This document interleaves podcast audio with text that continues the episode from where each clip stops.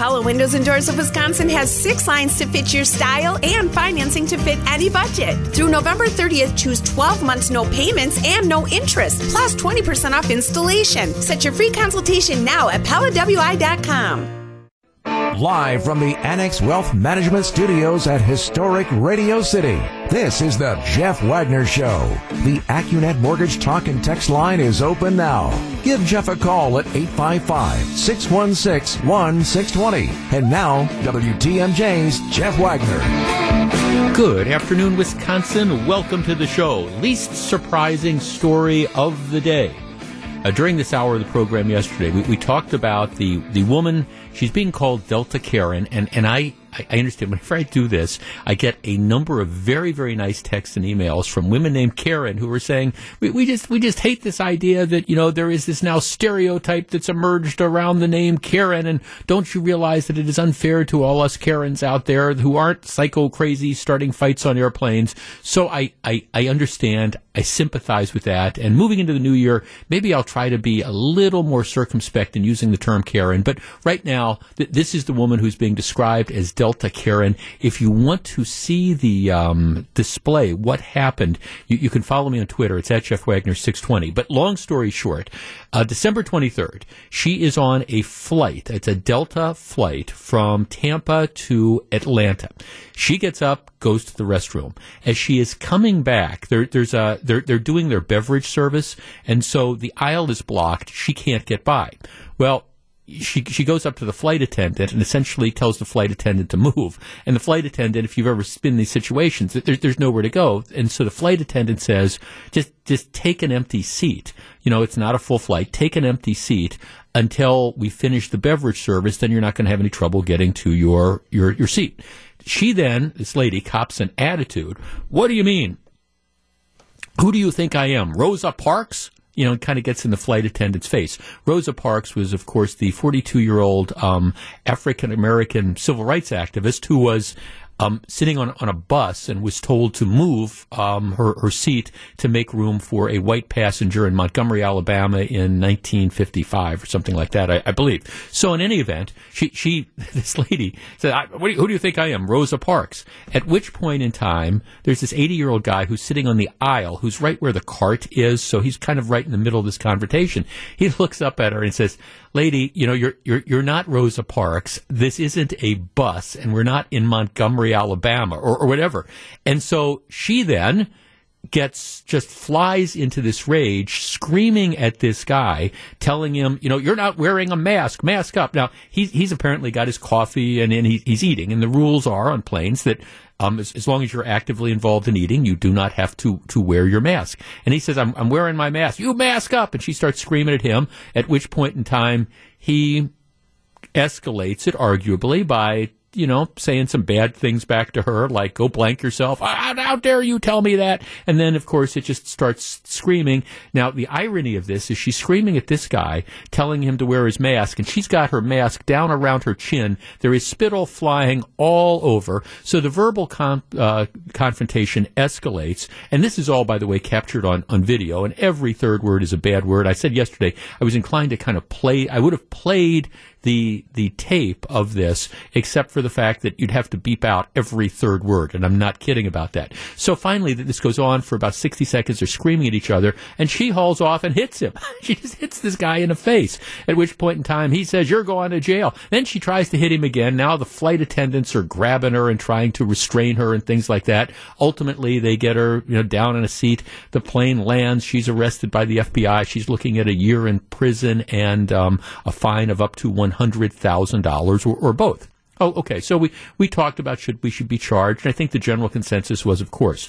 Well, in the least surprising development of the day, her real name is is Patricia Cornwall, and she is a former Playboy bunny.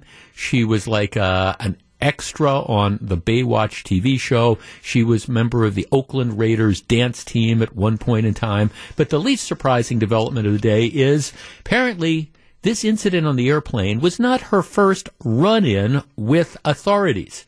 Gee, who would have guessed that? The woman um, who was arrested, apparently has had many other brushes with the law, including just last month when she allegedly tried to fight cops in Florida during an arrest for driving under the influence. She's 51 years old. She allegedly, at which point in time you also want to say, lady, you're 51 years old. What are you doing getting into a fight with some 80 year old guy on an airplane. But that's another story. Patricia Cornwall, I'm looking at the New York Post now, allegedly became aggressive with officers after she crashed her gray Nissan into a tree in Santa Rosa Beach in Florida on November 10th. Uh, the sheriff's deputy says, okay, we, we rolled up when we got this report that a car had driven into a tree. She said she was not hurt, and then she became belligerent. Deputy said that she initially refused to exit the vehicle or give them her name. When she finally got out, Cornwall started going after the first responders. Once we stopped her, she tried to fight us. At that point, she was detained for her safety and ours. So yeah, I guess it's not too difficult to believe if if after you crash your car into a tree, your first reaction is you want to fight the cops and the first responders. I guess I understand why you want to fight people on an airplane when you can't get past the drink cart to get back to your seat. Deputies said they had been called to the scene by a tow truck employee who re- responded to the um, crash. They said uh, authorities had discovered Cornwall in the driver's seat attempting to reverse the vehicle. Upon approaching the defendant for assistance, the officer detected an odor of alcohol emitting from emitting from her breath gee, what a surprise um, with that. Um, okay, then it goes on to say she was previously arrested. Let's see. Um, she was previously arrested on December 11th, 2020 in Los Angeles, later pled guilty to having a blood alcohol level of, point, of 0.08% or more, and she was sentenced to 36 months of summary probation. The same month as the other arrest, her sister-in-law filed for a domestic violence protection order against her, according to court records. She allegedly sent voice messages to the sister in law in which she threatened her, saying, You are dead. She stated, I just blanked up my whole family and neither, uh, and I neither spoke to her prior or provoked this verbal assault. Um, Cornwall, that would be Delta Karen, said not to underestimate or doubt her, and all it takes is one phone call and you are dead. Uh, the sister in law said she has bipolar tendencies and paranoia. She believes we are with the government, and I fear for my life and my children. Okay, so we still haven't heard from the woman her version of the incident, except I think it's kind of pretty clear here. Um, well, she just kind of went nuts on the airplane and is one of these people that is just kind of this walking time bomb. Does it change my analysis of does she deserve to go to jail for a while? Absolutely not. Does it indicate, though, that this is part of a pattern of behavior? Absolutely. So that's the continuing story of Patricia Cornwall, aka Delta Karen. Uh, no surprise, she acts up on the plane, and it's not the first time. When we come back, what are you doing Friday night? And have your plans changed? Stick around. Welcome back to Jeff Wagner on WTMJ. WTMJ is proud to support Kapco's Kids to Kids Christmas Wonderland in Grafton. Enjoy millions of lights, three mesmerizing light tunnels, hundreds of inflatables, a rink for ice skating villagers, a nativity scene, and much more. All right, these are the last two nights and it's your chance to get in on the fun for Kapco's Kids to Kids Christmas Wonderland in Grafton. And I have a note. Here's what the, our friends at Capco are saying. As a special thank you to the community for your support again this year, they are going to make the final two nights of Wonderland free of charge to all cars. They are suggesting a donation of at least $10 per car, but people can donate anything they wish. We are open 5 to 8 on both Wednesday and Thursday evenings. Would you mind helping us spread the word? Um, they will still accept toy donations. Current toy count is over 21,000 toys. So tonight, tomorrow, last two nights for Kapco's Kids to Kids Winter Wonderland. It is a spectacular light show. Um, again, free of charge because of the nature of this. And it, again, it's, it's raising money to buy toys for kids. Um, they recommend a donation of $10 per car, but you can donate anything you wish. Two more nights open 5 until 8, both tonight and Thursday. So only two more times to check it out. All right. After Thursday, after tomorrow, there's something that happens Friday. What is Friday? What is, oh yes, Friday is New Year's Eve. Now, traditionally, New Year's Eve has been a night of, well, people handle it one of two ways. Either people kind of stay in saying, boy, there's no way I want to go out to restaurants or no way I want to be in crowds or no way I want to be in groups. I just want to kind of hunker in at home. Or people say, bring it on. This is the time for a big party. I want to go out to that ballroom that has hundreds of people. I want to go out to that restaurant. I want to be somewhere around people when the clock strikes midnight. I want to have these big celebrations. New Year's Eve is the night I look forward to all year round. Well, again, this is a different year because of that word we hate to talk about, COVID. Last year, New Year's Eve events and celebrations were, if not canceled, they were greatly subdued. Well, this year, now that we have the vaccines and things like that, I think the plans were okay. It, it's you still want to be smart because COVID is still with us, but people have the choice of getting vaccinated. We can start to return to normal. Well, that was all before. Well, what happened about a month ago, where we discovered this variant Omicron, and we've talked about that uh, a lot but the number of people testing positive for COVID is, I believe, higher now than it's been at any time over the last couple years. Now, the good news about this is that, in general, if you are vaccinated, and especially if you're vaccinated and have your booster shot, even if you get this, your chances of being seriously ill are not great. Doesn't mean it can't happen, but that's the big justification nowadays um, for getting vaccinated and boosted because overwhelmingly the statistics show that if you have that situation, you're and you get COVID, you're you're going to be asymptomatic or you're going to have mild symptoms. I, I, said yesterday, and this is true. I know more people in the last month who have been d- tested positive for COVID than I know in the last two years. Uh, but I mean, the good news for all the people I know, ranging in ages from eight to eighty plus, is eight teenagers, I want to be accurate here, teenagers to people in their 80s, and all across the map they're in, is that in all the cases, it's been extremely mild oh, maybe you feel tired. In many cases, completely and totally asymptomatic. So I think that's a testament to why people get vaccinated and get the boosters. Even if it doesn't stop you from getting COVID, it stops you from getting really, really sick, which at the end of the day is the goal. But now you, you have just COVID, especially this new variant that is now kind of running rampant over the last month or so. It's made a huge, huge resurgence. And so with New Year's Eve coming up, got another one of these stories where you have many, many politicians, many, many health leaders encouraging people to scrap their New Year's Eve plans and stay home for the second year in a row as coronavirus is spread. Internationally, events in Paris, London, Berlin, and elsewhere have been canceled. World Health Organization is pleading with officials to approach these holidays safely, even if it means calling off or postponing a get together.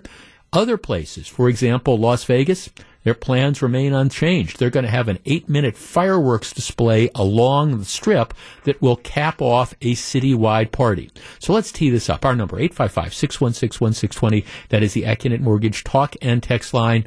All right. Are you scrapping your plans for New Year's Eve? Now, uh, I guess the people I'm really talking to here are people that had planned to go out. A couple years ago, we had a big New Year's Eve party at our house because of COVID, didn't do anything last year.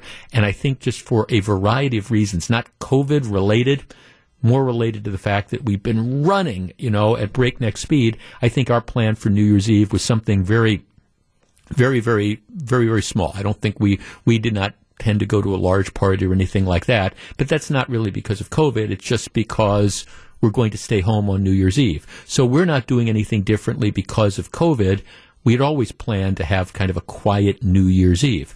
But if you were planning to go out, are you changing your plans? Will you change your plans, or is it going to be business as usual? 855 616 1620. That's the Accunet Mortgage Talk and Text line we discuss in a moment.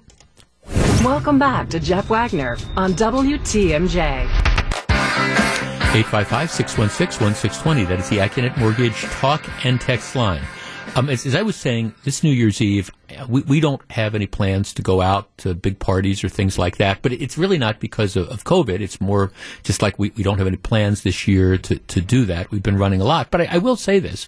I mean, on you know, we, we, we have, we went, we have gone to a bunch of holiday parties. Now we've tried to be smart about that, but we, we have made the decision that we're going to go ahead and live our lives. Both my wife and I, we've had our vaccinations. We're boosted. You know, if people know that they have COVID, we are kind of counting on them to make sure that they're not going to, you know, show up at the things. And, and by and large, most of the people that we hang out with, I think have been responsible in that regard. I guess I'm looking at this and thinking if I had an invitation to a party, would I not go? No, I think I'd probably still go.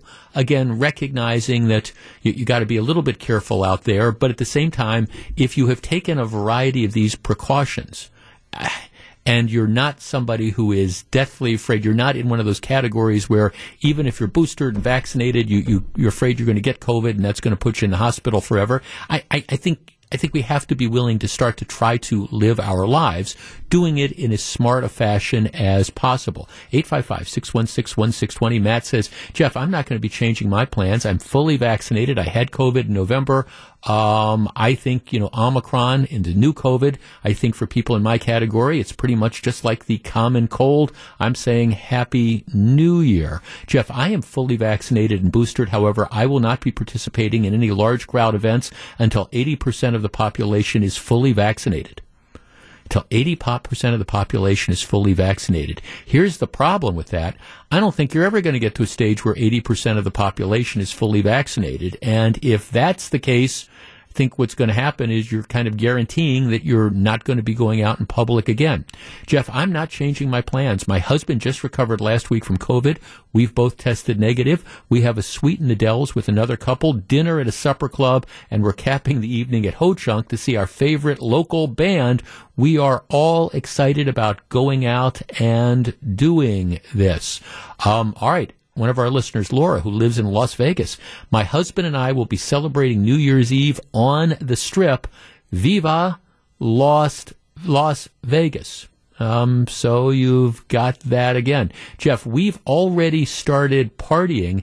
Let's get this year over with. Well, I think there's, um, I think there is a reaction to that. Jeff, Plymouth Cheese Capital Cheese Drop at Plymouth Arts Center, 10 p.m. Free indoor live music, fire pit, champagne toast at midnight. We will be there. Jeff, we're having a huge party at our house. See, I, I look, I, I, understand the experts saying, you know, be smart about this, but I, I think what we're seeing in just like a dozen or so texts I've gotten right there that I shared with you, is I think people are, are ready in many respects to move on. And for people who've made the decision, have gotten vaccinated, have gotten boosted, nobody wants to get it, but they're not going to put themselves in basements anymore hiding behind sandbags. And that's one of the things I think our, our government and our medical advisors need to adapt to moving forward, recognizing that we've got to figure out how to live with COVID.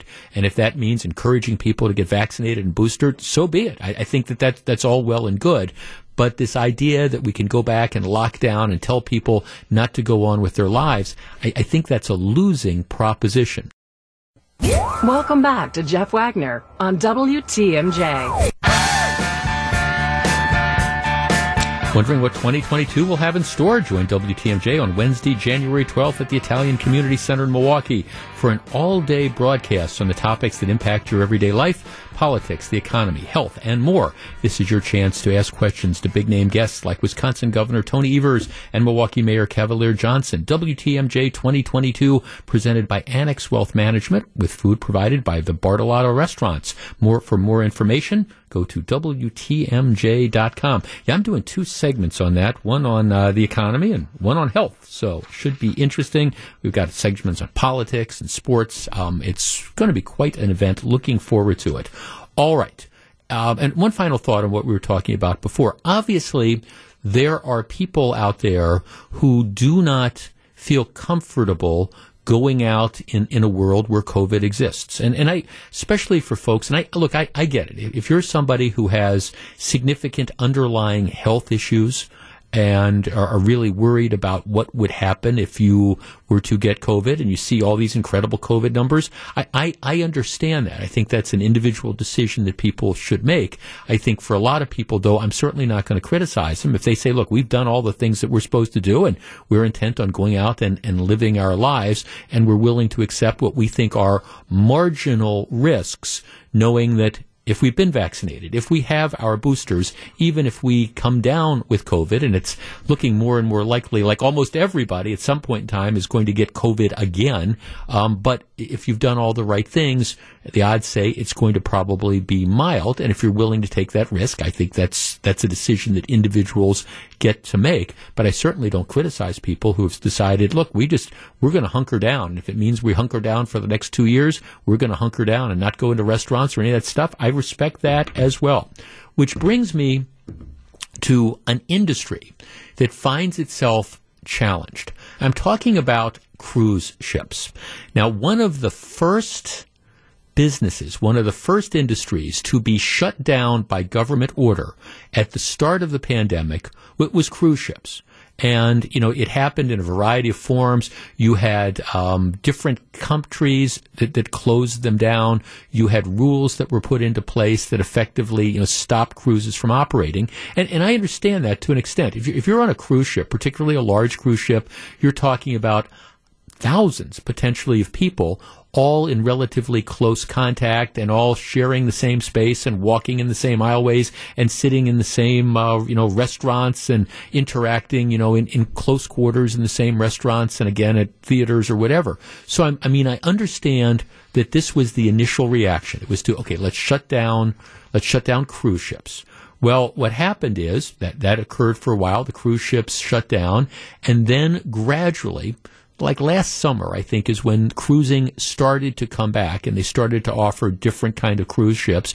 And from what I've been told, for 2022, there, has been an incredible pent up demand, you know, for this. You know, people who like to cruise, whether it's in the big ships or the smaller ships or whatever, want to get back to doing something that they enjoy. And 2022 has, by all objective measures, been looking like a, a big year for cruising. Also, there's no question that the cruise lines have become, you know, smarter about dealing with this. Last what last September we did a, a listener trip to Normandy. It was a river cruise, so it, it, we weren't dealing with a ship where there were thousands of people. We were dealing with a ship where, including crew, there were a couple hundred people. But even then, they had rules that were imposed. When you were in public areas walking through the hallways and things like that. You were supposed to wear a mask. They had extra sanitation things, all that type of stuff. And I'm glad to say that nobody on our ship, uh, nobody on our ship you know, contracted COVID. Nobody got sick. It, it all went according to Hoyle. No problems at all. Well, all right. Now you have this explosion of the new variant and there's pressure that's being brought on by both the by the gov by various governments and various people who are saying we should shut down the cruise industry again because the, the truth is that you know cruising is it's it's not possible for it to be a zero risk activity. It's just not. The chances of getting COVID on cruise ships, well, it, it's it's high to marginal because the virus spreads so easily between people in close quarters. And the truth is, if you're going to be on a ship, you are going to be in close quarters. Well, here it gets really interesting because Richard Blumenthal, who's a liberal Democrat from from Connecticut, um, he came out yesterday and said it's time for the CDC and cruise lines to protect consumers and again dock their ships. Cruises are repeating recent history as petri dishes of COVID infection. So you've got at least one U.S. senator saying what we should do is we should again shut down the cruise industry. For how long? I don't know. Three months, six months, a year? Don't know. Our number, 855-616-1620. That's the Accunet Mortgage talk and text line. Should the government, or governments in this case, move in and essentially require cruise ships to dock? Or is this a matter of individual choice among travelers?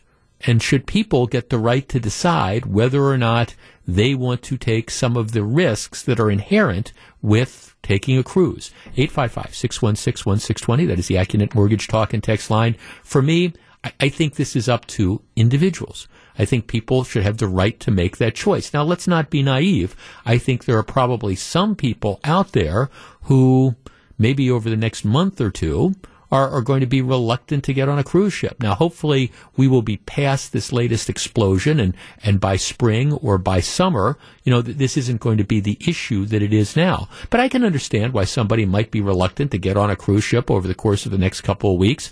At the same time, do we need the government to come in and say, you can't do this? 855 616 1620. We discuss. Jeff Wagner on WTMJ. 855-616-1620, which is the Accunet Mortgage talk and text line. All right, this is with, with the explosion of this new variant of COVID, which again tends to be milder cases. But at the same time, um, there's I don't even know if we have breakthrough cases anymore because you, I know a lot of people vaccinated, boosted, getting COVID again, but they're mild cases. So that's the, the good news about it. But there is now pressure saying, okay, well, these cruise ships, you know, a lot of people, close quarters, they should be shut down again. Jeff, if the government shuts down the cruise industry again, I believe the majority will go out of business. One of the reasons Carnival stayed in business was they got rid of a lot of older ships and they were able to operate um, by people and they canceled cruises, letting them keep their money for a future cruise and shipboard credit. I don't think they could survive another year or two doing this. I took a cruise in October. We have one scheduled for February. The couple were going with us. We're all going with us. We're all vaccinated. I have no worries about catching COVID with the policies that they have in place. Now, the flip side of that is, Jeff, everyone knows a cruise ship is a petri dish. I wouldn't go on a cruise before, and I won't do it now. It was a petri dish before COVID. But if people want to go, they should be able to go and suffer the consequences of their decision. 855-616-1620. That is the Accunet Mortgage talk and text line. Well, I, I do. I guess I agree with that to an extent. I think if people want to take that risk, they should have the right to do it. Now, having said that, if you've got somebody who is immunocompromised, well, I, I, I, I wouldn't be going on a cruise ship if you had somebody like that. But at the same time, if you had somebody who was immunocompromised and for whom even a mild case of COVID is likely to result in hospitalization, well, I think there's all sorts of stuff that I, I wouldn't be doing. But for people who are fully vaccinated, who've had their, their boosters, who follow the protocols they've set up on the trips, would I be reluctant to go? The, the answer is no. I wasn't reluctant to go when we went on our last trip in September. You had to in that case, we went to France. You had to have your vaccination, so everybody on the plane had been vaccinated. And I guess there are certain risks that come along with this. Uh, but for ordinary people, that is people who've taken all the precautions and followed all the rules, would you go ahead and do it? I, I think my answer would be yes, but I think you got to leave it up to individuals recognizing that there are going to be risks. And like I say, if you've got somebody who's immunocompromised um, or susceptible to serious illness, well, the, the answer is no. But I wouldn't have that person going to the grocery store either. Let's talk to Mary in Waukesha. Hi, Mary. Hi there, Jeff. Thanks for taking my call. I, so I do think we're past the point of being able to have the ship stop running. But I do wonder, do we need to do something for so the people going on the cruise they're making their individual choice and that's great. But then maybe they need to have a certain number of days quarantine when they come back so that the people they interact with either in the workplace or their child care provider or you know whoever else like that isn't impacted by the choice that they made. Mm-hmm. You, you know what I think is going to happen. I, you were, you know where I think we're going, Mary, in the immediate future, not just for cruise lines, but I think it's going to be more of this testing. I, I think I, I, got a text from somebody who's going on a cruise in just the last couple in the next couple days, and they're saying they're taking those tests on a daily basis. You know, but before they get on on the on the boat, uh, just to make sure that they that they don't have it. I, I do think, to your point, I think whether it's mandatory or not, you're going to see more and more people who are going to be doing precisely that, at least while we're in the middle of this big explosion, just testing themselves, which is why I hope the Biden administration can get all these testing kits out to people. certainly. Um, I had some friends that cruised in September, so that was before we were dealing with Omicron. Right. They came, they were fully vaccinated, came back with COVID, and they had dozens of people on their ship that Yeah. had it.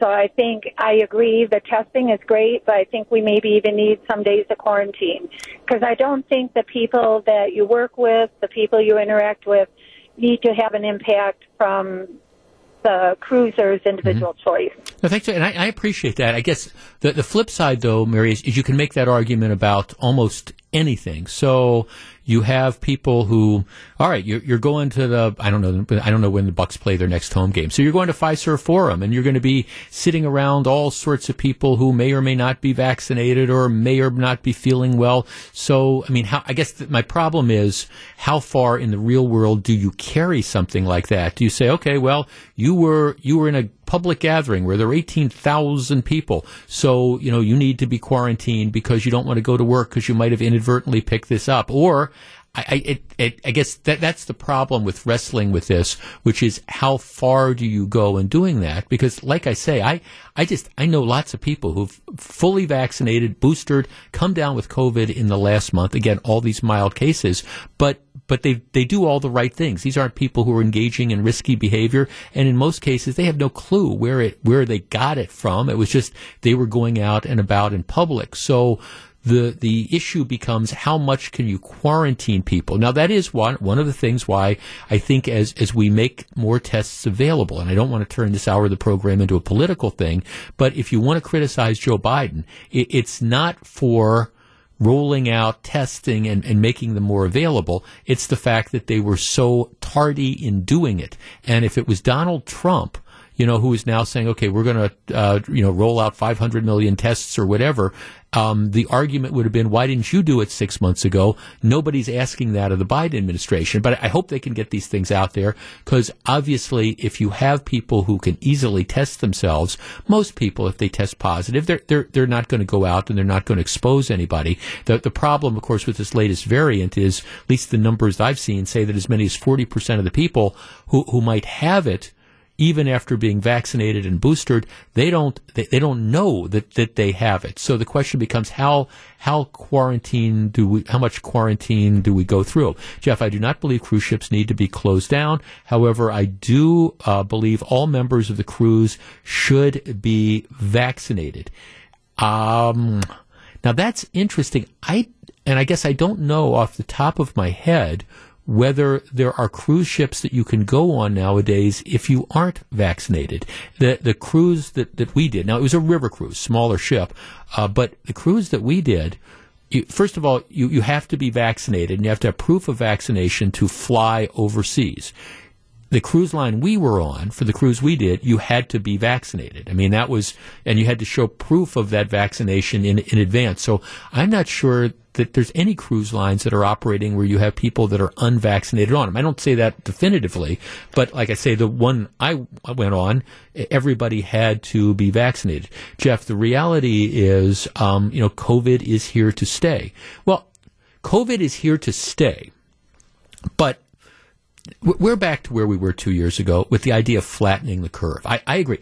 COVID is here to stay, and it's why I, I, I don't wish this, but I, I, think the truth is almost almost everybody's going to get COVID. Maybe you're going to get COVID multiple times. I mean, I, I think that's the case. Is this is the virus tends to mutate. The good news, the silver lining about what's going on now is that as a general rule, that this new variant, while highly contagious, tends to be mild, especially in people who are vaccinated and or boosted, which is to me the justification for getting vaccinated and, and boosted. I, I, I do think you know, it, it is going to be with us. And I think at some point in time, enough people are going to get exposed to it and it's going to weaken to the point that it becomes the word that the doctors use is endemic. In other words, it, it, it is it is a virus similar to the flu, similar to the cold. Now, I know it's not at that stage now, but I think that's ultimately the hope. Yeah, because I, I mean I agree. I think it's going to be seasonal. I think you're going to see just like you see, you know, the, we talk about the cold and flu season. Well, I think you're going to have the, the COVID season as well. The trick is just make it become endemic enough where people who get it don't need to be hospitalized and you know you don't have the, the hospital system overwhelmed. Um, Jeff, you have to be, there's a couple people saying you have to be vaccinated, for example, on the carnival line. Also, the, the crew has to be vaccinated as well. I think that's the majority of situations where they do, in fact, you know, require that. Uh, maybe there's some cruise line that's not, but that's, that's it. Jeff, you say that it's up to the individual to make their own choice but they take the risk on their own. But aren't they also putting the public at risk? Well, uh, okay. Uh, first of all, it, you you just take take the risk yourself as to whether you're going to go on a cruise. That's the decision that you end up making. And if you feel uncomfortable doing that, well, then you you you stay home, and, and that that's okay. If you go on a cruise, you recognize that, gee, I'm going to be in close contact with people and I am taking a, a, risk. So you balance that out, just like if you go to a basketball game, just like if you go to a, a large office Christmas party with 250 people that are there. Just like you go to any sort of event, you are taking a, a, risk. Now, it might vary in degree, but you have to decide individually what you are comfortable with. And for people who have taken all the other precautions, I guess my point is, I, I think you, you get to live your life. Hopefully, you will do it in a smart fashion. You'll take the precautions. And then again, you have to potentially accept the consequences, which is, hey, I, I might have picked up COVID, and that means that you know, for most people, I'm going to have to isolate for a couple days. I'm not going to be able to go to work or whatever, and I might feel uncomfortable. But we got to figure out a way to live with this, don't we? Live from the Annex Wealth Management Studios at historic Radio City, this is the Jeff Wagner Show. And now, WTMJ's Jeff Wagner. As I mentioned at the start of the show, this is my, my last show for the year 2021. I'm, I'm back on, on, on Monday, but I always like to take a, a, look back, and it's it's one of those things that maybe as you get a little bit older, you you start looking at the list of, of notable people who passed away in the. And I don't mean to be morbid about this, but you, you look at a list of the, the notable people who passed away in say 2021, and you start to say, my, my gosh, you know, many of these people were soundtracks in many respects for our life and you, you kind of forget how, how many notable people we, we lost. And I, I want to go through at least some, some of the folks that passed away and then kind of circle back to something that happened yesterday. Um, Harry Reid, who was the uh, the leader of the Democrats in the Senate, who was just a dominant political force for the longest time. If you fly into Las Vegas, the Las Vegas airport has just been renamed. renamed. It, it used to be McCarran International. Now it's, it's Harry Reid. Uh, they, have named renamed it for him. Uh, Benjamin Tutu, uh, Desmond Tutu, uh, passed away just in the you know last few days. Joan Didion, who was the noted author, got a lot of attention. Anne Rice passed away uh, not that long ago. She's, of course, best known for her Vampire Chronicles books and Interview with a Vampire. Al Unser Sr., a multiple winner of the Indianapolis 500, passed away at the age of 82. Lee Elder, um, broke a lot of the different uh, color barriers. He was the an African American golfer, first African American to compete in the Masters tournament in Georgia. He ended up passing away. Stephen Sondheim died at the age of 91. Sondheim, of course, you know, some people think of him as the greatest American uh, composer ever. Uh, Bob Dole passed away at the age of 98 just recently as well. Colin Powell he passed away this year. Dean Stockwell. Dean Stockwell, um, the actor, probably best known for his supporting role in the TV show um, uh, Quantum Leap. But uh, you know he had passed away as well. Uh, Jane Powell, 92, famous actress. Norm Macdonald passed away at the age of 61. Willard Scott, the longtime Today weatherman. Ed Asner, Mary Tyler Moore Show, passed away at the age of 91. Charlie Watts, the drummer for the Rolling Stones. Don Everly passed away at the age of 84, part of the famous Everly Brothers as well.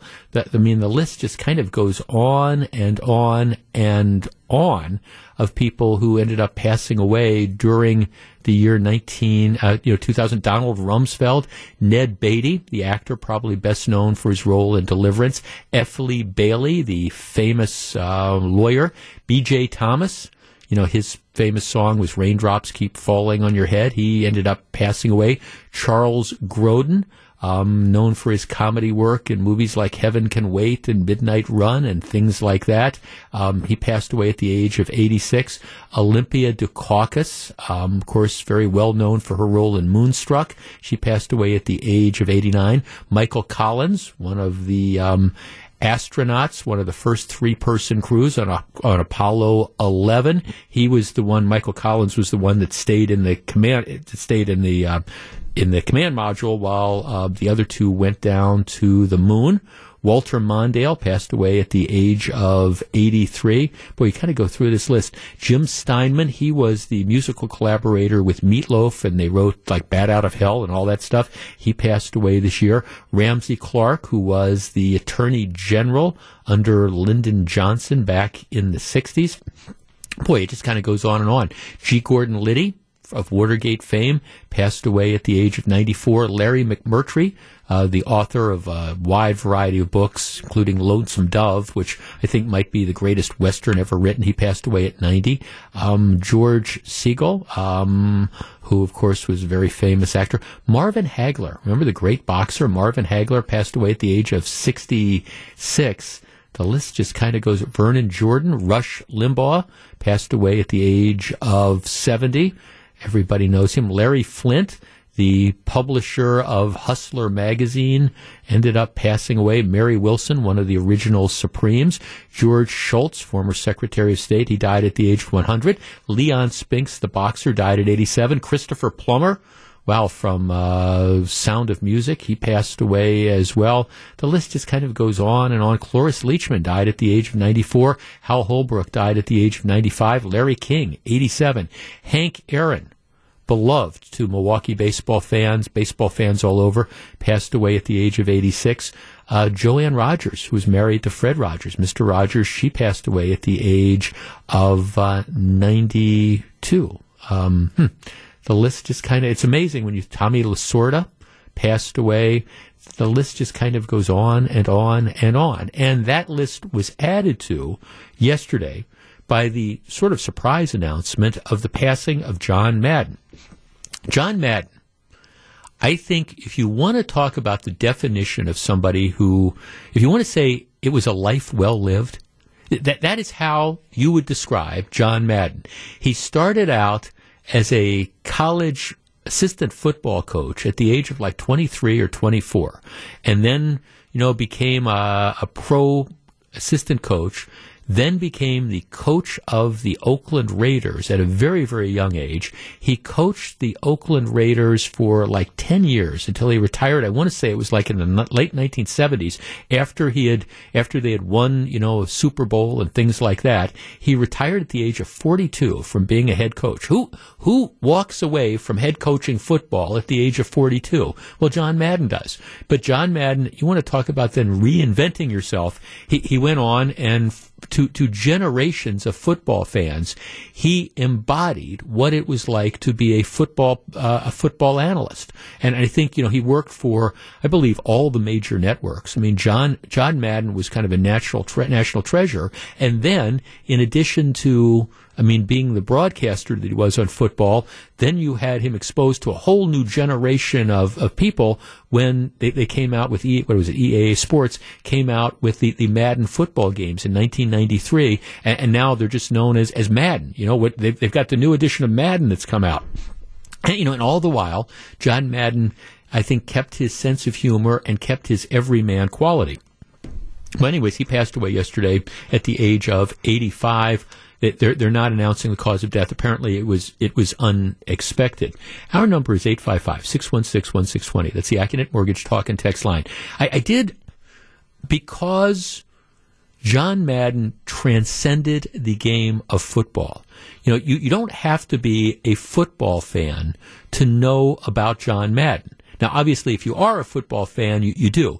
But John Madden, I think, was able to develop the, this acclaim and this persona um, that again transcends football to the point that you know even people who don't care about football, even people who don't watch football, well, they know about John Madden.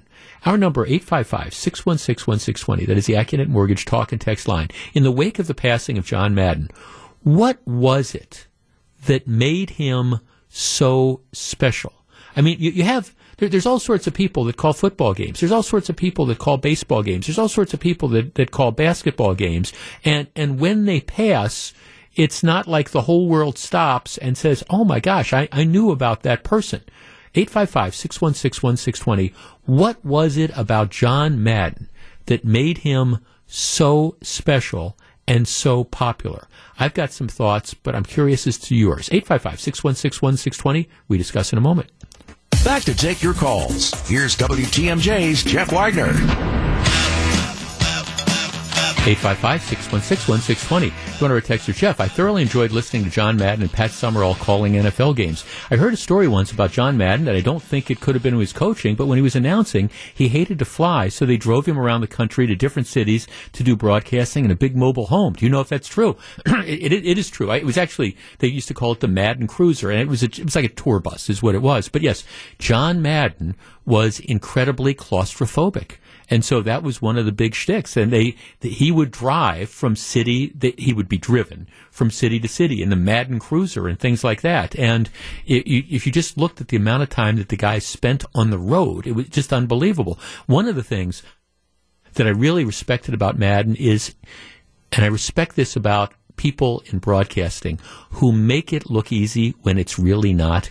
John Madden made it look easy, but John Madden, everybody says that there was nobody that worked harder than him as far as, as preparation, as studying game film, as far as getting to the cities and interviewing the players, and then, you know, really putting in the homework and then being able to distill that. So when you're on Sunday Night Football or Monday Night Football or whatever, you're then able to communicate it and, and making it look like it's easy when it, it's really not. And it's a whole lot of hard work. I mean, I think a lot of times we look at people on TV or listen to people on the radio and say, "Oh, that's that's just really easy what it is that they do." And the truth is, a lot of times it's not. There's a lot of hard work, but the really great people are the ones who can make it look like it's seamless and easy. Let's start with uh, Dan in Sturtevant. Dan, you're on WTMJ. Hey, Jeff. Happy New Year to Same you. Same to you, sir. A couple quick things. Uh, first of all, you know, he was a bigger guy, and he you got the impression as a kid at the time that he didn't necessarily care how he looked. It's not like he was that polished in how he looked, but like you said, he was very polished in how he came over the air. And the other thing I think of compared to the guys you see and gals you see these days, I don't think we would know his politics back then right. because we didn't hear him say crazy things like Joe Buck and Troy Aikman say about flyovers. He was he just did his job and he did it well, and we're, we miss him. Yeah, you know, I think he was he was the ultimate common man, or at least he certainly gave that impression. He was the kind of guy that you'd sit down and you'd think, if I ran into him in a bar on the south side of Milwaukee, I'd love to sit down and have a beer with this guy. And and you wouldn't necessarily know that he had done what he did. It just eh, he was struck me as kind of an interesting, approachable, fun sort of guy. That common man characteristic, which I, I think is so so important and so appealing. So thanks for the call. 855-616-1620. Let's go to um, Tom. Tom in, what, in Watertown. You're on WTMJ. Hiya, Jeff. Happy Hi, New Year. Same to you, sir. Hey, uh, you know what? You know what I'm going to say is I learned a little more about football from John Madden because of his X's and O's. Right. He had a way of putting these X's on the screen, and the the corners lined up here, the safeties lined up there, and there's right. where the receiver went and you just knew a little more about the game from his X's and O's. You know, it's interesting you mentioned that, Tom, because he was one of the first guys that worked with, with the telestrators. You know, that now, now it's kind of a commonplace and everybody does it. But really, when Madden started doing it, there, there weren't a lot of people that, that were. And you're exactly right. It helped. Look, I, I, I never played foot. I never played football at any significant level. I never coached football, but I love the game. But he helped explain the intricacies of the game to just you know average people and say, okay, I, I understand why they're doing it. You're right. That telestrator was great. And they had that great documentary. It's weird that he passed away now because they had that great documentary on him on Saturday before the Packer game. Yeah, I didn't get a chance to see it, um, and but now I, I want yeah, to. I'm sure that I'm sure it'll be out there because I, I understood it was wonderful. No, thanks for calling. It is weird because again, they you're right. It was like a couple hour documentary that they had on the life and times of, of John Madden, and then you know weirdly he passes away later. Here, here's one of our texters, Lou, who says, Jeff. John Madden was a ham and egger. He was not good looking. He was not into himself. His observations were not biased. He knew the sport of football. He related with the common man. Um, Howard Cosell was a lawyer with a large vocabulary. Madden broke it down for you. He will be missed. Yeah, that's, I, I mean, I, I agree with all those different things. I mean, Howard Cosell, you know, who was, I mean, one of the people, as the personalities that kind of propelled the popularity of Monday Night Football, Howard Cosell wasn't an approachable, likable sort of guy. You you watched Monday Night Football then because you kind of wanted to to hear what he said and his interactions with Don Meredith and with Frank Gifford and things like that. But but John Madden was a guy who didn't need to be bigger than the game. He didn't need to make himself the star, but I but I think he he was. Jeff, don't forget he's also the guy that brought us the turducken um, at Thanksgiving. yeah, that's that's that's that's as well. But it was one of those kind of fun things that are out there. Jeff, I thought Madden seemed to be a genuinely good guy with a homespun attitude. He was always ready, willing, and able to meet and get along with everyone. Yeah, that that was always the impression. You didn't hear these stories of you know John Madden hi-hatting people or things like that. I, and I think it again it was reflected in the, the, the, work quality, I mean, I was reading some of the, the descriptions of him afterwards, and it's, there's people talk about you know, just how hard it was, how, how he really worked, how he took the job seriously, how much time he put in, and how I think he always viewed himself as being blessed to the extent that he had just one of the greatest jobs in the world and and he knew it. Jeff, Madden once said the team that scores more points is most likely to win. I think that was priceless. Yeah, that was a good. Jeff, I think Madden had a quality that everyone could identify with. He was never fake, never put on airs. Like you said, he felt like you'd like to have a beer with him, and he also had great insights. That, you know, that was, I mean, look, l- let's face it, John Madden was not a pretty boy in any way, shape, or form. You know, he wasn't somebody that was obsessed, I think, with his appearance. He just, he looked like that average sort of guy that you would expect to see on that corner bar stool, and he was cool with that. You didn't see John Madden being forced to, gee, I'm, I'm going to go and I'm going to lose 50 or 60 pounds. Anyways, this is, I am what I am.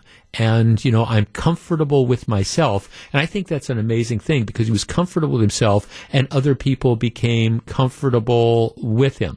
A number of people are saying the same thing. John Madden was great because he was an ordinary guy and he was colorful. Um, plus I mean it took a special guy to ride herd over those 70s Raiders teams. I just can't imagine. In today's day and age you don't have football coaches that just walk away at the age of 42. You, you, you just, you just don't.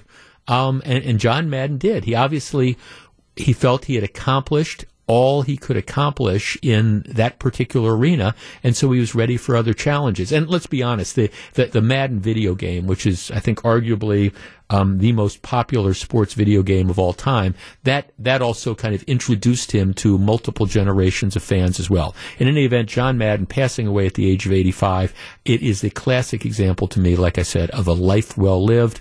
Sail on, Mr. Madden. This is Jeff Wagner on WTMJ.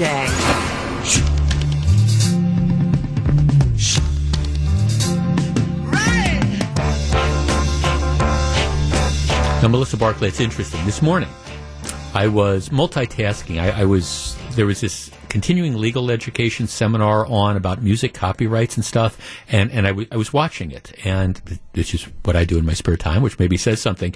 But it was it was all it was actually really interesting because this copyright lawyer talking about the Beatles. That was mm-hmm. like the Beatles get back and just saying what a what a mess their finances became with all the different contracts. And it was actually kind of interesting explaining the different copyrights and you, you, copyright the, the lyrics and you copyright the song and you copyright the performance and there's all these different things and how, again, the Beatles just kind of Um, they, they, they signed a deal. They signed all these really bad deals, which is Mhm. why early on none of them had any money because everybody No. else was getting the stuff. Yeah. But it was really it was it was kind of interesting. That is to talk interesting. About, talk about copyright law from the perspective of music, music copyrights in particular, and how these bands really need. uh, See, when you're a young band starting out, the idea is you just want a record contract. You don't care what you sign. You don't think about Right. You know, if you write if you You write these incredible, yeah, but you don't. You just oh my god, they're going to put out a record with my, with our name on it. Great, you know that that's and we're going to be famous. And then you don't think about when you have this huge hit where all the money, and then you're wondering why am I not getting any money? And then you this? can think about all these groups like Led Zeppelin, Stairway to Heaven. I mean, Right. copyright laws when it comes to musicality and like the notes you use may sound Right. like another person's notes. And Right. that gets really technical and kind of weird. Well, it was in, like I said, I spent a couple hours this morning, which which might, Yeah. might be a sign of somebody desperately in need of a life. But I found it to be absolutely fascinating. yeah. I, I was kind of like, well, you're oh, learning something new. Well, I am, and you know, to keep your law license active, you have to get over a two-year period. You have to get a certain number of continuing legal education credits. So I take these. I just, you know, you just you just check in and you watch the thing. But it, it, this was one that was really interesting, and it gave me some insight into the Beatles, and that we were just had Very to get nice. back from the Beatles. So, and they were talking about that song in particular and how it just got messed up with all the different, you know, litigation. In any event, Jeff Wagner on WTMJ.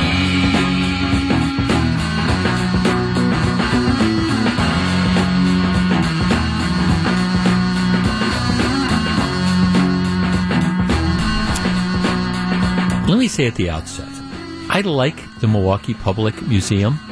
I have I have been to over the years as somebody who grew up here. I can remember as a kid you take bus trips like school bus field trips down to the museum. I can remember as an adult going to various events that were held at the museum. I, I, I never got tired of going to the uh, streets of old Milwaukee, that, that display that was there. I can remember being there when I when they had various traveling exhibits that they would bring in, like the, the, the King Tut thing. I remember they had there the Titanic one. I thought that was a fascinating one. So I mean, I have gone to the museum from time to time, and, and I think it's a public treasure. There, there's no question about it. At the same time, I can't remember the last time I was at the museum. So it certainly know, five years, ten years, probably closer to ten years than five years, may, maybe even longer than that. Now, just because I don't go to it doesn't mean that other people don't go to it. But I think for a lot of folks, just like a lot of the great things that we have around here, for example, like the domes, you talk about the Mitchell Park domes, and people say, "Oh, that that's great. I, I just love it." And then you say, "Okay, well, when's the last time you went to the domes?" Well, uh, ten years ago, twenty years ago, twenty-five years ago, and and the problem you have is that you, you know these these places, these cultural places, which are important to the cultural background of the community, they cost a lot to maintain, and they're always trying to reinvent themselves to again attract new folks to come in. Well, the Milwaukee Public Museum is is right square smack dab in the middle of of a the question of wh- where do they go for the future. They want to move the the current museum, the the building. They say it's too big, it's inefficient. They have over $50 million in deferred maintenance projects. And the, the estimate is to, to fix up the building, to do what they want to do to move it into the future would cost like 130 million bucks. And, and then you'd still have an old building. So what the people that run the museum, the idea they came up with is, okay, let's, let's scrap that building and let's start from scratch. Let's build a completely new building um, north of on, on kind of like North Sixth Street. And you know what we'll do is we'll, we'll just start over from scratch, and we'll make this. You know, we'll make it exactly what we want it to make, and this will be something that establishes us for the future. Okay, well that, that's great. The estimates are the cost of this new building, and they want to begin construction in 2023. So a year from now. Um, the estimate is that it's going to cost somewhere in the neighborhood of $250 million to do this. So you got to figure if the estimate is 250 million, chances are probably you're looking at north of 300 million. But we'll just work with 250 million. The state has committed 45 million dollars towards the project. However, the project goes nowhere unless Milwaukee County also comes up with 45 million bucks. And then once the county comes up with that, then the plan is to sort of aggressively launch their private fundraising campaign and see if they can raise the remaining amount, which is still a lot. They want to raise 150 million bucks. Um, but but one of the precursors of this is is getting the county to pony up, you know, 45 million dollars. Our number is 855-616-1620. That is the Accunet Mortgage talk and text line. Is this reasonable? And is this feasible. And, and I say this because if you haven't noticed, Milwaukee County is, for all intents and purposes, broke.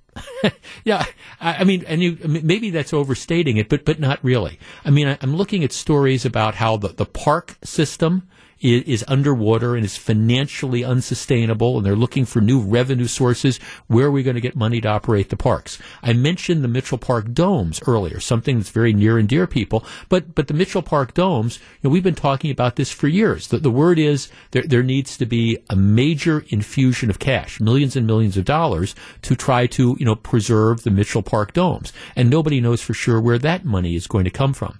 The courthouse, in particular, the safety building, it's it's way past its useful life.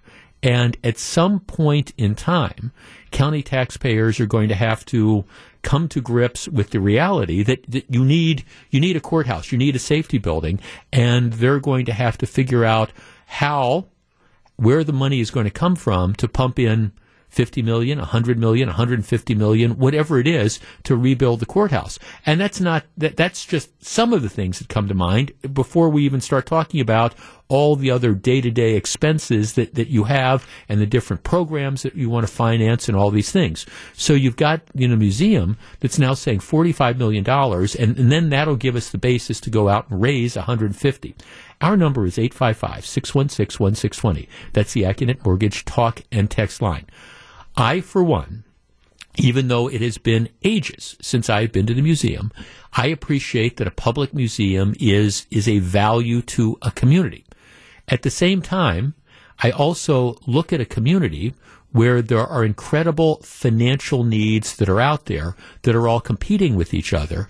And I sit there and I think, okay, where, where is the $45 million from the county going to come from? And what are we going to have to forego to come up with that 45 million? And then even if you get that 45 million, is it realistic in today's day and age to say that you're going to be able to get private financing for another 150 million? Is is it a realistic is it in the real world? All right, should they be going ahead with these plans, these plans to build a new museum? And I understand the compelling reasons why you'd want to. I understand you build a smaller facility, it's more state of the art, it's more suited, and it'll be there forever. I, I get all that. I understand that. But you still have to be able to figure out where you're going to get 240, 250 million bucks or more. Is it reasonable what do we do with the public museum? Do we continue just saying, okay, we're going to go along with what it is, where it is now, and we're going to make do as best we can, and we're going to continue to defer maintenance? Do we say, maybe we can't afford to have a museum? Or do we say, okay, let's blast ahead. It's $45 million. We don't know where it's coming from, but let's get it. And then let's hope that they can raise the other 150 million. What do you do and what should happen with the museum? 855 616 1620. We discuss. This is Jeff Wagner on WTMJ.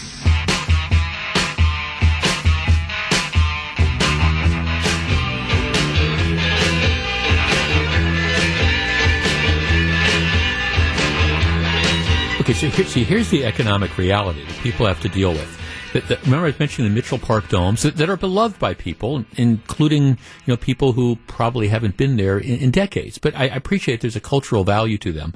The estimate just pulled this up during the break. The estimate is to do the necessary repairs slash renovations to the domes. They're they're looking at 66 million bucks. That, that's just for the domes. Now, there's been all sorts of stories out over the course of the last month or two talking about how the county parks are, are just completely and totally underwater when it comes to funding. And essentially, there's a lack of revenue that's there. And there's just, I mean, essentially, they say that there's just not enough revenue that is coming in to even meet like the maintenance needs at, at the parks. And, and this is before we even talk about in the Mitchell Park domes. So you've got that. And then, of course, on top of that, you've got the public museum that's now saying, well, we, we want the county to come up with 45 million bucks. And then once we get that 45 million, that'll be kind of seed money. And then we're going to go out and we're going to raise 150 million dollars. All right. Well, I mean, I guess to me, there's, there's two questions. First of all, is it realistic to expect that the museum will be able to raise $150 million in today's climate? Is that reasonable? Secondly, where is the $45 million going to come from? And eh, what, is the, the, the trade off? Would we rather, eh, do, do you invest in the domes? Do you invest? We're not even talking about the courthouse, which is, I think, at sooner or later, that's going to be a, a, major need. So you've got the courthouse. Do you put it in the parks? What, where do you, you do this? Now, a number of people are texting with the idea of, well, you know, we had the half percent sales tax for Miller Park. That is now expired. I think we should do that for, you know, cultural enhancement. Oh, okay. And then a number of people are saying, and by the way, we recognize to generate enough money, we, we need to make it a five county sales tax. And, and, and I, I chuckle with that because I have been doing I've been doing a radio show in this market for long enough that I remember the Miller Park fight. I still have the psychological scars um, from from all the, the battles that we fought about trying to get Miller Park, now American Family Field, built, and people in surrounding counties arguing, well, what benefit do I get in Racine County from you know putting a baseball stadium you know the, uh, out there? I, I get no benefit, and you know ultimately, after it cost at least one legislator his his his job, and after lots of angst and lots of arm twisting, ultimately you were able to get legislators that supported that five county tax, and it went in. And I, I would argue that, that that was money well spent. Okay, well, flash forward. That's the 1990s. Flash forward to 2022. I, can I see a show of hands from anybody who lives outside of Milwaukee County that would support a tax, a sales tax in Waukesha or Racine County or Washington County or an Ozaukee County that would be used to finance the Milwaukee Public Museum. I, I, I mean, it would strike me in the real world, it is a complete and total non-starter. If you were to have a, a sales tax and you were to limit it to Milwaukee County, okay, then the question becomes how much revenue you're going to generate and where do you, how, how do you decide? Do we say, okay, we're gonna we're gonna kick in millions of dollars to underwrite the museum, um, but at the same time, the sales tax is only going to generate so much money. So then, do we we turn the what do we say to the park system? Okay, you're you're not getting money in the park system. You're not getting money at the Mitchell Park domes. We're we're not getting money to refinance or do stuff out at the zoo. What, whatever these are, I, I guess these are the hard choices that need to be made. In a perfect world, if we lived in a perfect world where you know we could eat all the chocolate ice cream we wanted and not gain weight, you know we, would say go ahead with this proposal. Let's build the new museum on the new site. Let's make it state of the art. Oh, and, and by the way, we're, we're already going to have the extra tax to expand the convention center downtown, despite the fact that nobody's going to conventions. But that's that ship has already sailed. A- at some point in time, do we need to have I think what we have to do is come down and, and figure out our, our priorities. And if we want to say that the museum is the top priority, okay, that that's fine. That's the top priority. But then explain to people at the park system or the zoo or wherever or the domes that there, there's not going to be money for yours. But we have to have some sort of prioritization of this because otherwise it, it, it doesn't make sense to say, okay, we're going to embark on this, this huge fundraising campaign and we don't know for sure whether there's any realistic chance that we're going to get it. If you can't make the move, then the only smart thing to do is continue treading water and figure out how to leave it where it is and, and make the best of what is not a great situation. Now, if you decide that the museum is the top priority and let's give it $45 million that we don't have, we'll figure out where the money's going to come from later on. That, that's all well and good. I would expect a commitment from the people at the museum, then show me the plan and the realistic chance that you have of raising $150 million. Because in today's economic climate, uh, absent the Jane Pettits of the world who, you know, were willing to write a big check, absent somebody who's going to come up and write that really big check, where is the money going to come from? I don't think that's an unfair question to ask. Live from the Annex Wealth Management Studios at historic Radio City, this is the Jeff Wagner Show. And now, WTMJ's Jeff Wagner. Good afternoon, Wisconsin. Welcome back to the show. Uh, as I mentioned at the start of the program, this is my last program for 2021. My, where does the time go? I'm off tomorrow and Friday. I'll be back um, Monday to start the new year. So as often happens, the hour frequently gets away from me. And before that happens, I do want to just start off by saying a very special thank you to everybody who's spent some time with me over the course of the last year. I really do very much appreciate you listening to the program. And I know for a lot of people, it hasn't just been for the last year. It's been, well, I've, I've been a regular show on WTMJ uh, since 1998. So I, I, very much appreciate it. I, I never take for granted the fact that I know you have a lot of different choices and that you choose to invite invite me into your home or your car on a on a regular basis and listen to the program. And I always lo- love the feedback when I'm out and about. And it's so nice to talk to people who've found the program maybe in the last year or two who have been listeners for the last several years. So my, one of, one of our texters a while back said. Well, you know you're old. And this is a reference to me. You must you must be feeling like you're old when you you know you tell the the same story you know, and I said, well, actually, maybe the real indication is, you know, you're older, you've been listening for a long time. When you've been listening for such a long time that you hear that that story repeated from time to time, and the response was was touche. But um, whether you're a new convert to the program or whether you've been somebody who's been listening for the last 23 or 24 years, I, I do want to say thank you very much. And on behalf of myself and my wife Fran, who constantly gets talked to in the grocery stores and things like that about how, gee, I, I heard about this or heard about that or Jeff was saying this, and she, I, I, think, enjoys that a lot. So, on behalf of my wife and I and our little dog Sasha, thank you very much for listening to us over, listening to me over the course of the last year, the last several years, and I want to wish you a very happy New Year. And I sincerely hope that you know all all your unrealized dreams that might not have come true in 2021. I hope they come true in, in 2022. And I look forward to being here to discuss those various issues with you. 2022, I think, is going to be a very big year. To that extent, I, I know people always have questions about, you know, what goes on behind the scenes and things like that. Well, tonight at six o'clock, our he's got so many titles, I, I lose track of them. But our, our general manager, vice president, uh, Steve Wexler, is going to be returning to the microphone. And so from six to seven, he's going to be doing what essentially is, I describe as an open line. It's like ask ask ask Wex anything or something like that.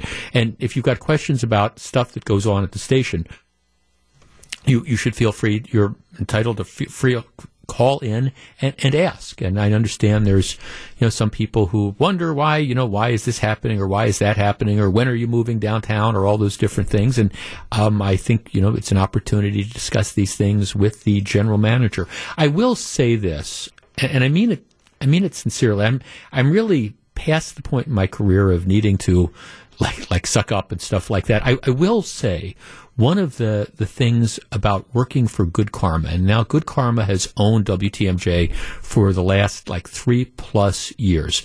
One of the things that I have really been struck with working for, for Good Karma, and, and I think this was probably true of, of other iterations as well. It's one of the reasons this is such a, a good place to work, is as a general rule, there are lots of businesses that the general reaction is no. That, that that's kind of the default position.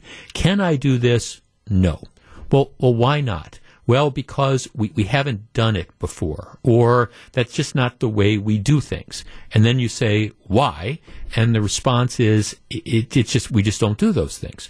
One of the good things about working for WTMJ under Good Karma and, and also our previous iterations is this company has always been, as opposed to a business that just says no, it's always been a business that at least tries to find a way to say yes now, that doesn't mean they always say yes, but it's okay, you go with this idea, or this is what's important to me, and this is what I want to do.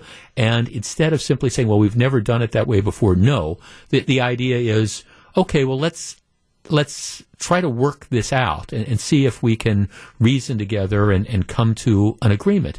And, and, that willingness, I think that's one of the reasons why I like working here so much because there's always, like I said, sometimes the, the answer just has to be no, and I, I get that.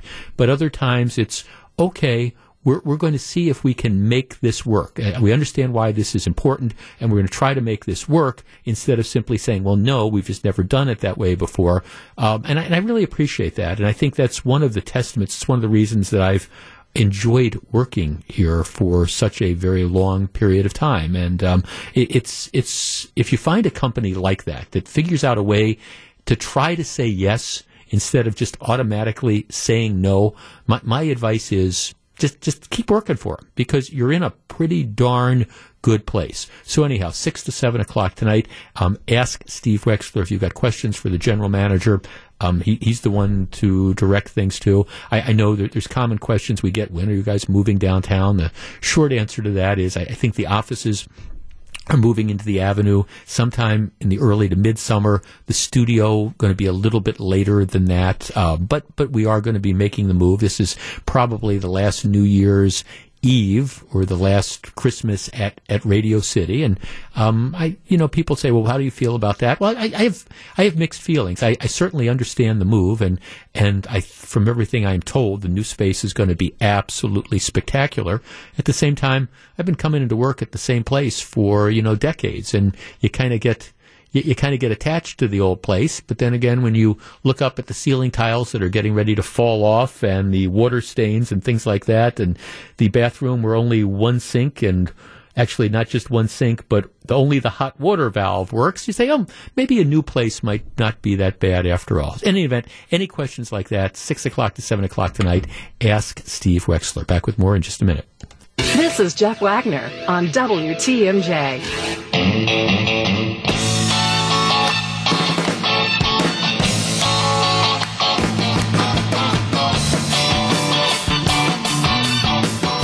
Everybody's in a holiday spirit. Lots of nice texts coming in. Not not some of those. I can't believe you said this or that. For shame.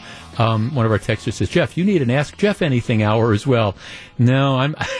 we, we we do that maybe once a year, and and then I almost always come to regret it after that. you know, it's kind of I you know I, I, I don't know. I'm, my life is kind of an open book as as it is anyhow. But but interesting thing, but talk to the general manager is you get an opportunity to have um, some insight from the perspective of a guy who makes a, a, lot of the big decisions and things like that. I, I do want to say, and I just bootstrapping, 2021 has been, for whatever reason, just at least from the perspective of our station in general, but me in particular, it's been an incredibly uh, successful year, and I do appreciate everybody listening. It means a lot to me.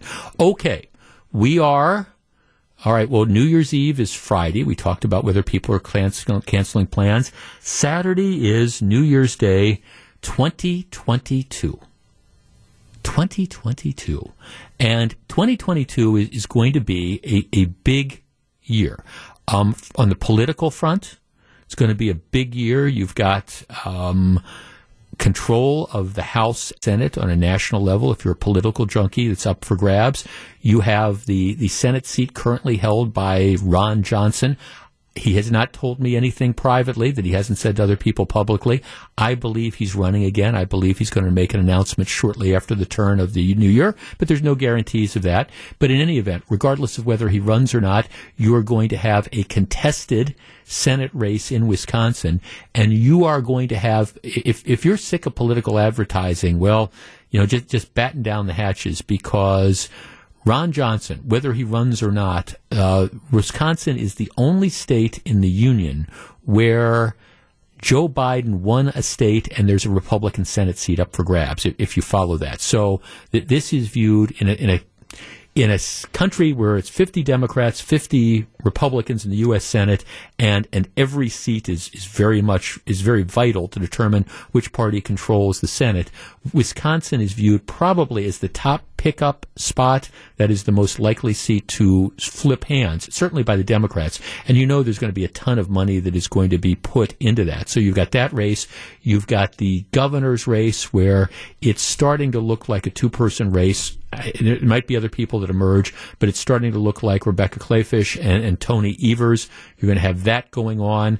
You're going to have the mayor's race in, in April in Milwaukee. And as we've said repeatedly, that in Milwaukee, Milwaukee does not exactly change mayors very often. What, in the last hundred years, there have really been six mayors. There's been two that served for one served for two years, one served for a couple months, but otherwise, the other hundred years has, has been six mayors. So the, the person who gets elected mayor in April even though it's just to complete Tom Barrett's term, the odds are that person's going to be the mayor for a long time. So you know there's going to be a heated battle. That we are going to be the epicenter once again of politics. You've got all the COVID stuff that's going on. You've got the world of sports, the uh, Bucks what I think is a, a, they can get people healthy, probably as good as chance as any of, of repeating and winning a second consecutive world championship.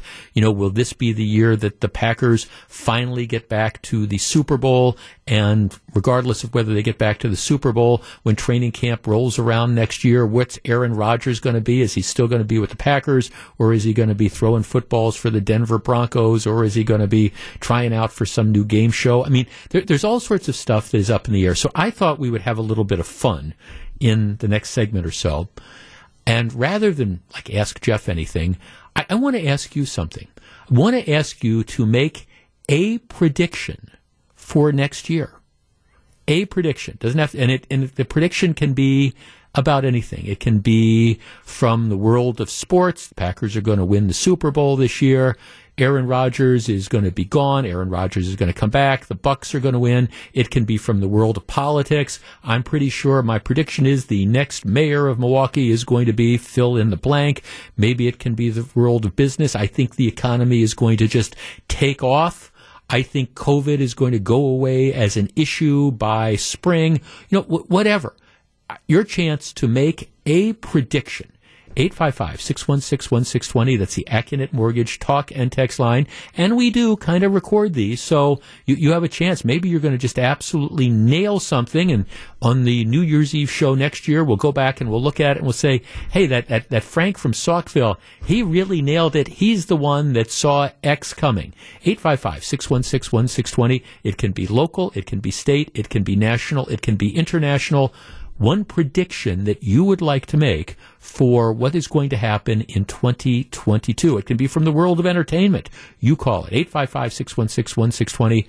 Your one prediction. We're back to discuss in just a moment. You're listening to Jeff Wagner on WTMJ. All right, 855 616 1620. That is the Accunet Mortgage talk and text line. This is your opportunity to look into your crystal ball and make just one prediction. That's all I'm asking for. One prediction about something that you believe will happen in 2022. And it can be world of politics, world of sports, entertainment, you know, you, you name it, um, just, just overall, you know, public interest, a prediction that you make. 855-616-1620. Jeff, here is my prediction for 2022. Everyone will get COVID. Future strains, because it will keep mutating, will get milder and milder as it infects more and more vaccinated people and it gets weaker. A yearly vaccination will keep it in check. Actually, I, I, I made a note when I was thinking about doing this a topic. I, I, I agree in general with that prediction. My prediction was that COVID as a compelling issue will die down. That doesn't mean COVID is going to go away, but I, I think it, it's I think it's true, and I think you're starting to see that more and more. I don't even know if you can call them breakthrough infections anymore. More and more people who are vaccinated and boosted are, are getting COVID, but the symptoms are extremely mild and or asymptomatic. I think that's what you're seeing. I think COVID is going to become endemic probably even sooner rather than later. And I mean, it's still going to be with us, but it's for the vast majority of people, we're going to stop worrying about the number of COVID infections and we're going to start focusing on, again, the, hospitalizations and the deaths. And I think they're going to go down dramatically because I do think large numbers of people are, in fact, going to get COVID. So I sort of, I agree with that. Jeff, here's my prediction. Ron Johnson defeats Mandela Barnes in the hotly contested no- November U.S. Senate race. I know there are some people out there who think that there's no way that Ron Johnson can be reelected. And I'm here to tell you, you're wrong. I, am, am I willing to sit here and make a prediction that if Ron Johnson runs again, he, he's guaranteed to win? No, because I think it's going to be hotly contested. But you, you need to have somebody who's, you, you know, in order to beat somebody, you need to have somebody yourself. And, and, I don't know. I think there's a lot of vetting that's going to go on. I think the jury is out on a lot of the Democrat candidates. I know you've got a guy like Alex Lasry who's going to have a ton of money that they're willing to put in, but at the same time, Alex Lasry for people who liken him to Herb Kohl, Now, Herb Kohl was a Wisconsinite and a successful businessman who had a bazillion dollars. Alex Lasry, he's got a bazillion dollars, but he, he's not a Wisconsinite. I think that's going to be a problem. Mandela Barnes has some stuff going for him, but uh, I, it'll be curious to see whether or not he survives the vetting that a statewide campaign is going to do. 855-616-1620. Uh, predictions. Let's start with Dave and Eagle. Dave, you're on WTMJ. Hey, Jeff. Hi, Dave. Um, you know, I, I've, I've been, uh, when I saw Donald Trump and Ivanka standing in front of a television set during the insurrection and watching what was happening, immediately I thought, that the next power broker in this is Ivanka. I'm not a I'm not a Republican, but I predict that Ivanka Trump is going to emerge as uh, because Donald Trump doesn't have a chance of winning again. It's going to put Ivanka in that position because she's smart, she's beautiful, will probably listen to anything she has to say, and and and swallow it hmm. and as truth. So, so you you, th- you think Don you think that Don you think that Donald is going to kind of step back a couple steps and let his daughter take over some of the limelight, huh? Absolutely, she's got the savvy, the looks, the uh-huh. uh, you know the the backing of her father, and and I think the Republican Party would would embrace her, and she might actually be good for this country. Interesting. Um, okay, thanks for call, Dave. I no, I, I appreciate. It. I, I I guess my my biggest problem with that is not is not anything to do with Ivanka. It, it's the premise that Donald Trump is, is willing to step down and, and like turn the limelight over to somebody, even if it's a number family member. But you're on record. 855-616-1620. That's the Accunet Mortgage Talk and Text line. One prediction, something that you believe will happen in 2022.